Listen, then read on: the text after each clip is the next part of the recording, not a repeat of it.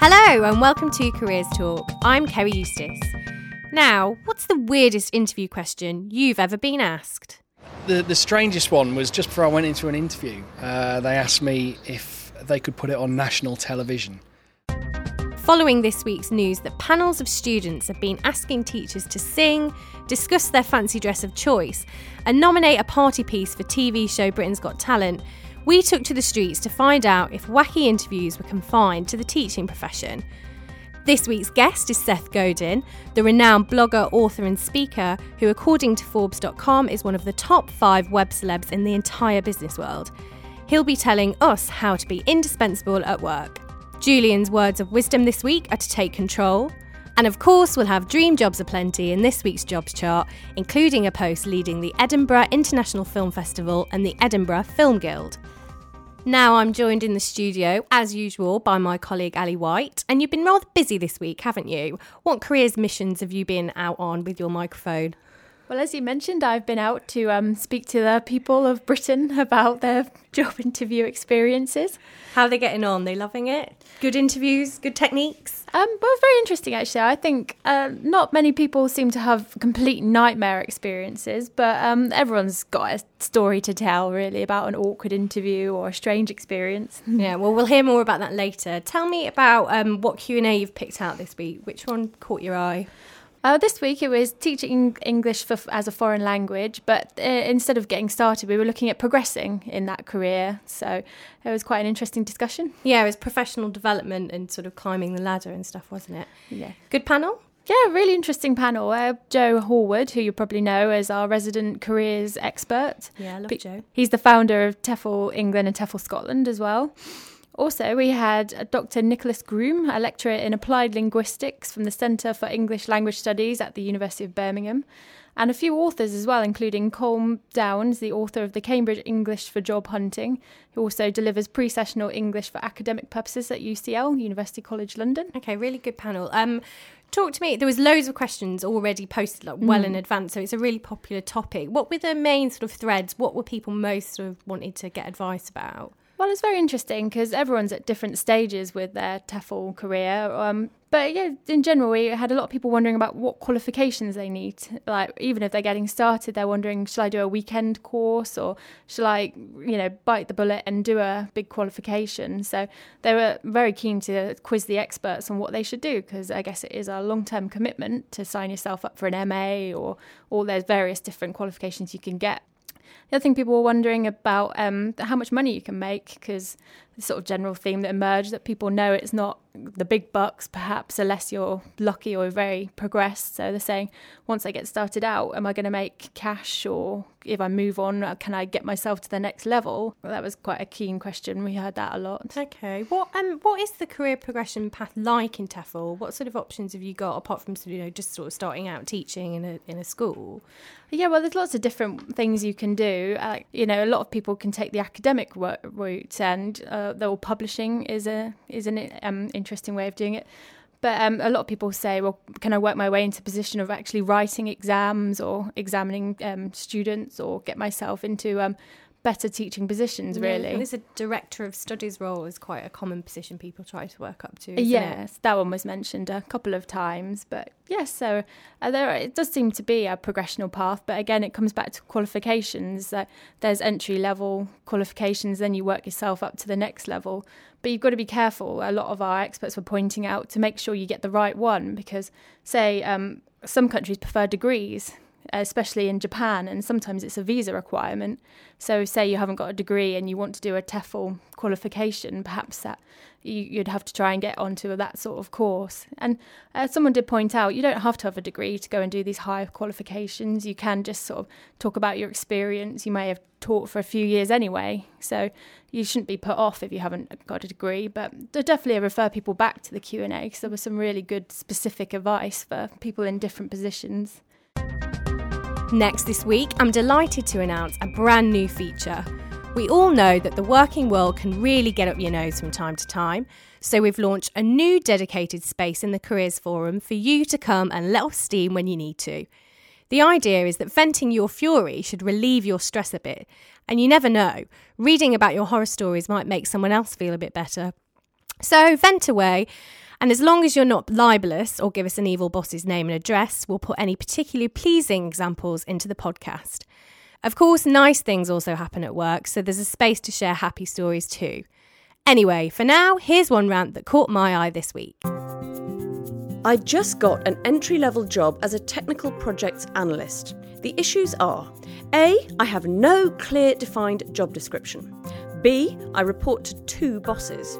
C, one of my bosses is a workaholic, giving me only the most mundane tasks.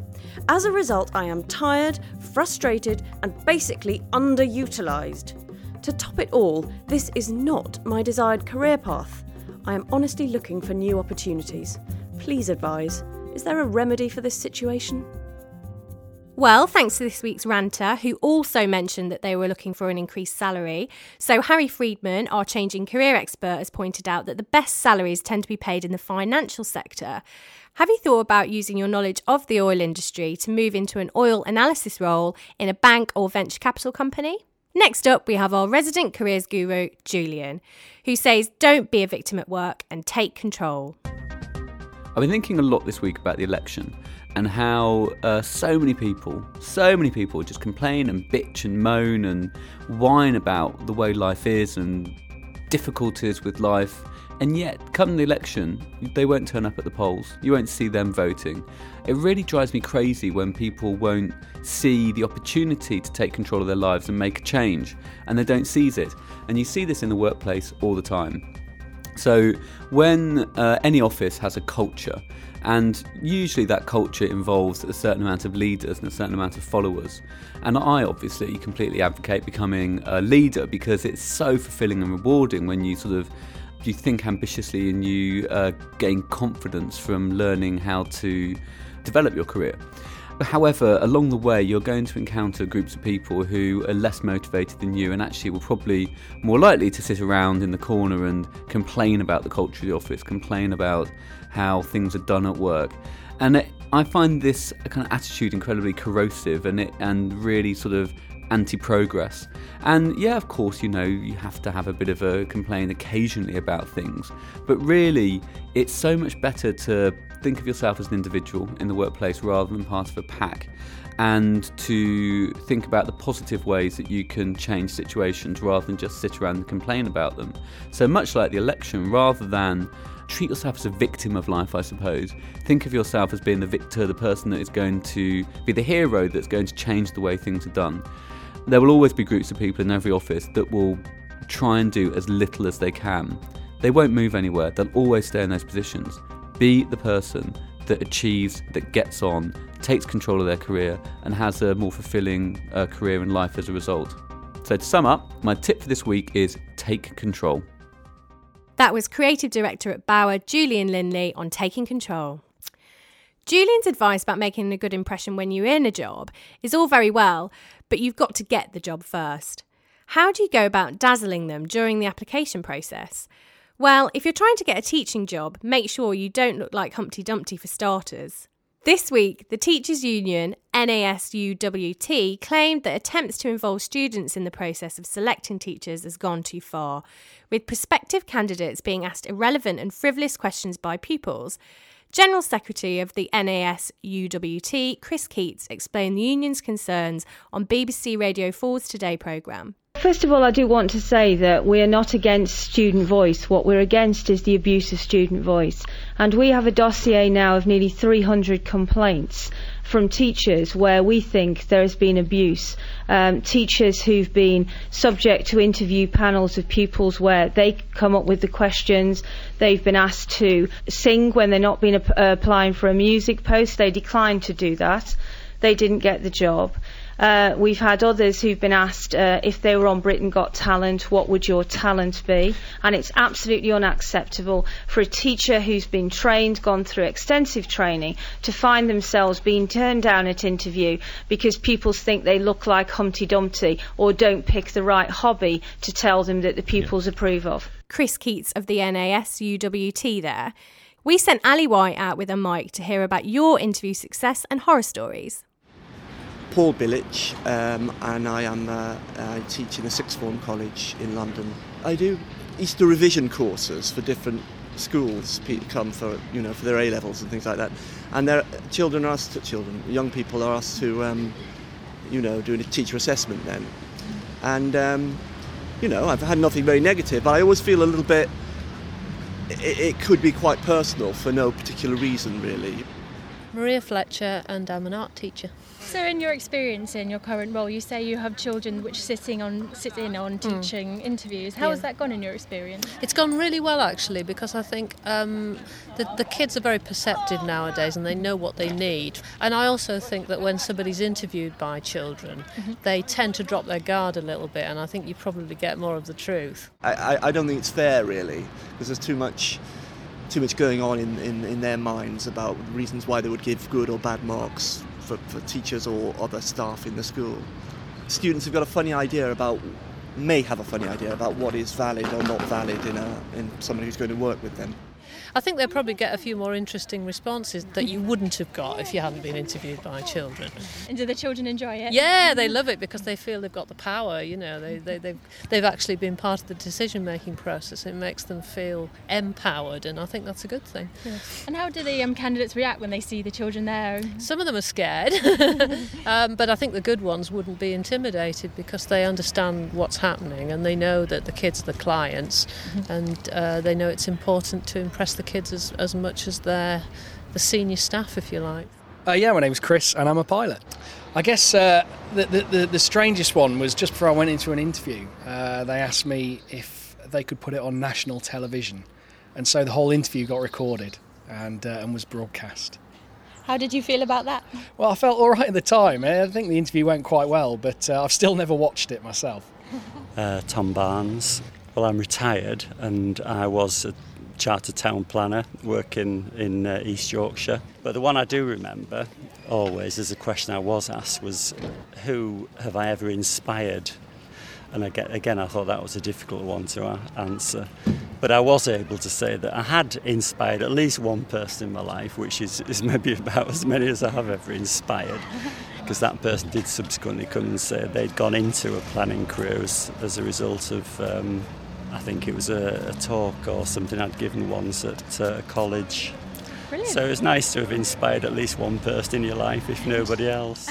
um, I guess the hardest ones are when you get asked about your weaknesses. When they every interview, you'll get asked about, uh, do you have any weaknesses? And I always find it's good to uh, get those out of the way nice and early, and then you can build up to a, a crescendo and, and, finish on your strong points. Um, I'm Frank Stewart. Um, I a customer assistant um, in a bank in Scotland. Okay, is there any particular questions that you've come up in interviews you think, oh, that really um, helps me demonstrate my skills to the employer? I think that's probably one of the hardest questions that you ever get asked because you've got to then promote yourself. Whereas in a lot of cases, an awful lot of people prefer to kind of downplay their skills. But it is, it's, it's a toughie, but it's one that everybody should actually sit, no matter which interview they're going for, and, and actually work out what the, the positives are and even what the, the negatives are.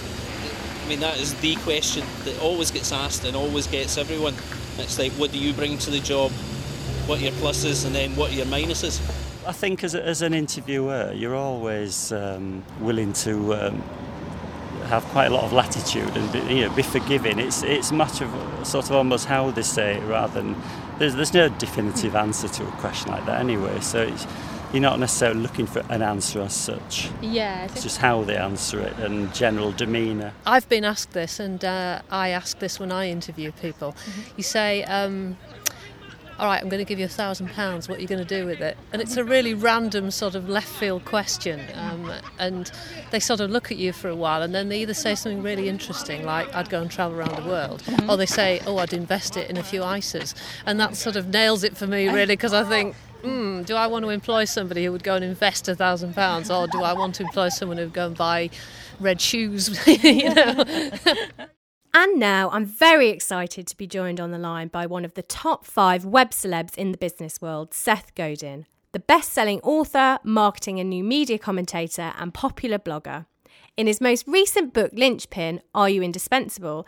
Seth explores how by altering your approach to your professional life, you can become a linchpin in your workplace.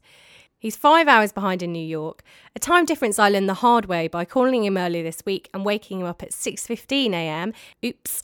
Hopefully he's forgiven me and can give us some great advice today on the pod. I'll Welcome to the show. Thank you. Now, there's been some research that's been published in the UK in recent weeks by academics at Roehampton University, and it's found that there's rising levels of stress and depression among people who are worried about job security, uh, threat of redundancy, and employment. And I wanted to know what you thought about this research and what advice you'd give to people who are worried about their job security.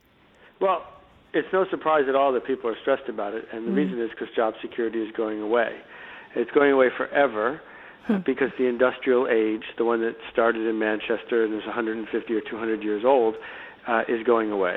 That we all grew up in a world where the deal was you did what you were told, you worked in the factory, you followed instructions, and in return, you made a decent wage and had a steady job. And that's what school trained us to do, and it's what our resume says we want to do, and it's what the boss hires us to do. And what has fallen apart in just the last five or ten years is that because the global marketplace is here, because I can find anything I want instantly online, because someone can send any job that can be written down to someone who can do it cheaper, that's all over. And all that's left, the only people who are going to get paid well going forward, are people who work without a map, who people people who figure out how to get things done without being told precisely what to do. People who aren't working in the factory, but instead are doing the work of human beings, connecting to other human beings and making a difference. And if that's not your job, then I'm not surprised that you're stressed hmm. because uh, every day people like you are going to find their jobs under threat. Yeah, you talk about that quite a lot in the book, sort of the changing culture of the workplace and, you know, the, the job security is evaporating. What sort of steps can people take then to becoming, you know, indispensable and so that they alter their approach and their outlook on their work? Well, your question is stated exactly perfectly because what I am not saying is that you need to do what you've been doing but work harder. What I'm not saying is you need to do what you've been doing but take less money. What I'm saying is you need to make a choice. It's a simple choice, but it's one that's going to be very difficult to make because it goes against everything you've been taught. And the choice is either to race to the bottom, which means uh, work harder, get paid less, follow instructions, become more obedient, or race to the top, which is insist that you do work that's not asked for, become more generous, not less, do art, become uh, less obedient and more focused on making a difference. And when you do those things, when you act uh, more like Richard Branson and less like a flight attendant, what you discover is that people very much need these sort of generous artists, as I call them, and they will actually beat a path to your door. Those people have infinite job security. That if Richard Branson or Rupert Murdoch or or a middle manager who's indispensable ever chose to lo- to leave the organization, they wouldn't have to go sending their resume out. People would find them. Yeah, so you're sort of contributing above and beyond your job spec, aren't you? You're sort of going the extra mile. Well, I'm not even. I'm not ready to say it's an extra mile because it's not in the same direction. Okay. I, I'm saying that you're you're you're playing a completely different game. That if you have a job where everyone who has the same job as you is rewarded for obedience and punished for innovation, then you need a new job. But if you can find a job, and I believe most white collar jobs are like this, a job where the organization needs people who are going to solve interesting problems, needs people who can look at chaos and bring order to it, needs people who can do their job differently tomorrow than they did it yesterday. Go find one of those jobs and over deliver on that, and then you're indispensable. Do you think all employers are going to be open to linchpins, the people that you you're just describing now, or and do you think linchpins need to do something to sort of convince employers that that's what they need for their business as well? Well, I think that you know if you want to be uh, uh, at working at the cash wrap at Marks and Sparks, following instructions, no, it's unlikely that you're going to find a boss who embraces the fact that you take an extra 10 seconds, make connections with people, etc. But most of the interesting jobs that are out there, most of the jobs that pay a decent wage, the boss, and I talk to more bosses than most people, The boss desperately wants people who are going to act like this. That whether you're in customer service or product design or sales or marketing or um, the person who holds the whole office together, they're not looking for someone who looks up every minute and says, Tell me what to do. They are looking for someone who figures out what to do and does it even though it hasn't been done before. Okay, what steps can people take to be- become more of a linchpin, and how can you tell if you are one or if you aren't one?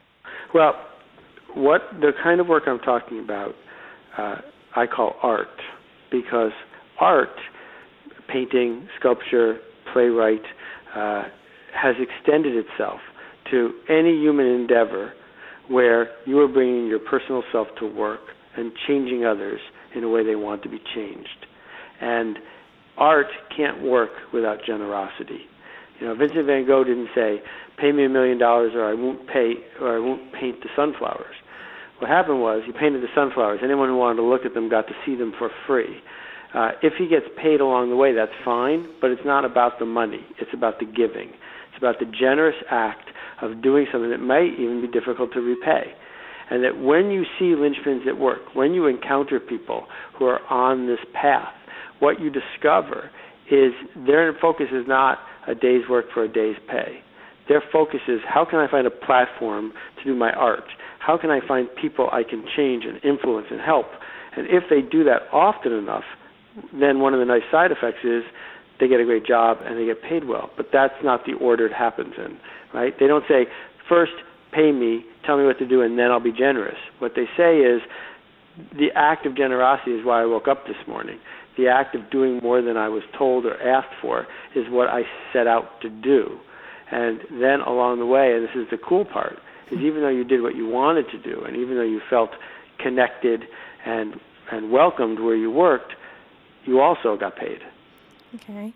There was um, another really interesting sort of uh, characteristic of a linchpin, and there was an interesting line in the book that I liked, and you said, "Great jobs, world class jobs, jobs people kill for, those jobs don't get filled by people emailing in resumes. And you also said uh, you are not your resume, you are your work. And I find that really interesting because there seems a lot of emphasis on sort of CVs and following the, the instructions to create the perfect CV. Can you talk a little bit more about that idea and, and why we should be more about our work and not sort of ticking the boxes when we're applying for something? Well, sure. You know, what a resume is, is a piece of paper filled with brand names that prove that you are good at compliance that it is a document that proves that you are willing to be a cog in a machine and do what you are told. And if you mail in your resume to uh, uh, anyone in the U.S. or the U.K., they're going to, in a big company, they're going to scan it into a computer, and the computer will look for the keywords that prove that you're compliant, and then enter you in a lottery to see if maybe you get an interview for one of those jobs where you have to fit in. Well, the alternative is to have a reputation that precedes you. The alternative is to have so many people that you've made an impact with, whether it's because they read your blog or because they've answered your questions on Stack Overflow or because in the last three projects you managed, so many things changed for the better that people insisted on giving you uh, uh, help and testimonials. That if you are one of those people, then you don't mail in a resume. You mail in a, a, powerful cover letter with six testimonials attached to it, or the people who are in your tribe that have been following you online, they find you your next job because you told them that you're looking for one, right? That this network of people who realize that they can't live without you will go really far out of their way to find you that job where you're going to get to do your art because their art, your art is important to them. Yeah. You also talk about, don't you, um, finding the right sort of culture, organisation, you know, really matching what you want to do, like what you say with your art, with your own career goals. There was, I can't remember the guy, but the example, and he, he sort of was in contact with the company for a year, you know, uh, developing relationships with the company and its employees and taking a really different approach rather than just emailing in and hoping that they'd pay him attention. Would you say that's a good technique that people could try here in the UK too? Well, yeah, I mean, we we say that we don't have a lot of choices, but we do. You know, I went to Stanford Business School, um, which was not a cheap place to go to school, and 90% of the people I went to school with went to the placement office to look for a job at an investment bank or a consulting firm. Well, once you go looking for a job at an investment bank or a consulting firm, don't be surprised if they treat you like an investment bank or a consultant. Well, I didn't want to do that. So I went and got a job at one third the salary, working for a company with 30 people in it. And that single choice on my part determined my entire career. Because I said it's more important where I work than how much I get paid. Uh, that if you find a platform to do the art you want to do, the money's going to take care of itself. But if you go someplace just for the money, then what you've signed up for for the rest of your career is to follow instructions. Hmm, can we talk a bit more about your background? How did you sort of develop these techniques and this approach to work? Where you know, how did you get the ideas? Well, the the quick answer to where do you get good ideas is you have bad ideas. Uh, I have more bad ideas than anybody I know. Uh, having a lot of bad ideas is not a gift. It's just something you decide to do. If you are willing to have a lot of bad ideas, you'll come up with some decent ones along the way. The trick is sort of dif- differentiating them. Uh, in terms of the arc of what I've been doing, I've been studying successful people uh, for 25 years. You know, I met Tom Peters when his first book came out 25 years ago. Um, I've worked with, uh, you know, interviewed Richard Branson and, and worked with Guy Kawasaki and uh, a lot of authors. The point is that if you look around you and keep track of what's working and what's not, then over time you get a sense for not how you'd like the world to be, but how the world is. And what I'm trying to do in this book is report on how the world is, not describe where I want it to go. Mm. I hope this isn't a cheeky question, Seth, but do you consider yourself a linchpin? Well, here's what I've discovered. I've discovered that if people write to me, and I enjoy hearing from them, and they say, "Will you please come uh, to wherever and give a speech?" which is what I do for a living, and I say, "I'm sorry, I can't. It's too far away." They never write back and say, "That's okay. We found someone just like you here," um, and that's a clue to me that I'm onto something because there isn't someone just like me there. Uh, if they want me, there's only me, mm-hmm. and that needs to be, I think, the goal of everyone who wants to be not stressed at work is if the work you do is artistic enough and generous enough and unique enough that there isn't another one of you easily replacing you for a little bit less money and a little bit easier to work with, then you've figured out how, at least in the short run, to be indispensable. Brilliant. Um, just before you go, is there any sort of top tips that you want to share with our listeners on being a linchpin, being indispensable? Well, there are two things I say. First of all, this is not easy. If it was easy, mm-hmm. everyone would do it. And the very fact that people aren't willing to do it is what makes it scarce and valuable. And the second thing, which I write a third of the book about, is that the reason it's not easy is because you're afraid. And you're afraid because there's a little voice in the back of your head that says, but people will laugh at me or make fun of me or I'll lose my job or the economy's not good or I'm not capable of doing this or on and on and on and on and on you're not the only person who has that voice in the back of your head. Everyone does. And that the act that I am pushing for is to ship it out the door, to do the work, to make it happen, to do it now, not in three weeks or three months. And if you start doing it, small acts of generous art, what you discover is they will be followed by larger acts, and then the voice will quiet down and you will make a difference. Fantastic. Thanks so much, Seth. Thanks so much. Thanks. Cheers. Seth. Have a great day. You too. Bye-bye. Goodbye. Author Seth Godin there. His book, Linchpin Are You Indispensable, published by Piatkus, is out now. Now, for the moment all the job seekers out there have been waiting for the Jobs Top 10. This week's chart is brought to you by Trina Hopcraft from Guardian Jobs and Ali White. A major role in shaping the Edinburgh film scene kicks off the chart at 10. The Centre for Moving Image, home of Filmhouse, the Edinburgh International Film Festival and the Edinburgh Film Guild is in need of a visionary chief executive officer. Number 9 is a post for a non executive board member at the Department for Work and Pensions, Health and Safety Executive Board. Fancy a job in the former capital of culture? We have a head of environmental services post at number 8. Liverpool City Council is offering 62k to someone with a successful track record in environmental performance and financial targets. Still in Liverpool for number seven, UK Children's Cancer charity CLIC Sargent needs a qualified part time social worker for a role at the Royal Liverpool Children's Hospital. A sub editor role at six, financial news magazine MoneyWeek is looking for someone with a passion for financial writing and editing to work at its South Bank offices. At 5, the University of Southampton Winchester School of Art needs a senior lecturer or reader in fashion and textile management, ideally at PhD level to contribute to both teaching and research in fashion management and fashion and textile marketing. A great broadcasting opportunity at 4. Nova, a company that develops, designs, and organises large scale televised sporting events, needs a production manager for its in house production company Film Nova. Coming in at three, a senior management team role at the University of Cambridge. A secretary of the School of Physical Sciences is needed to lead the administration of the school. At two, human rights charity Amnesty International is looking for a campaigner to cover six months maternity leave. Top of the jobs this week is a principal post at Kaplan International Colleges London. You'll be managing the college's English language programmes with vision and drive and the ability to provide clear leadership at the college's Covent Garden and Leicester Square bases. You can find out more about these jobs at guardianjobs.co.uk. Before we go, let's have a look at next week's diary. Alison, what's coming up in the Careers Forum? Well, we've got the Channel 4 production training scheme, a live Q&A for people wanting to find out more about that. It's on April the 12th between 12 and 3.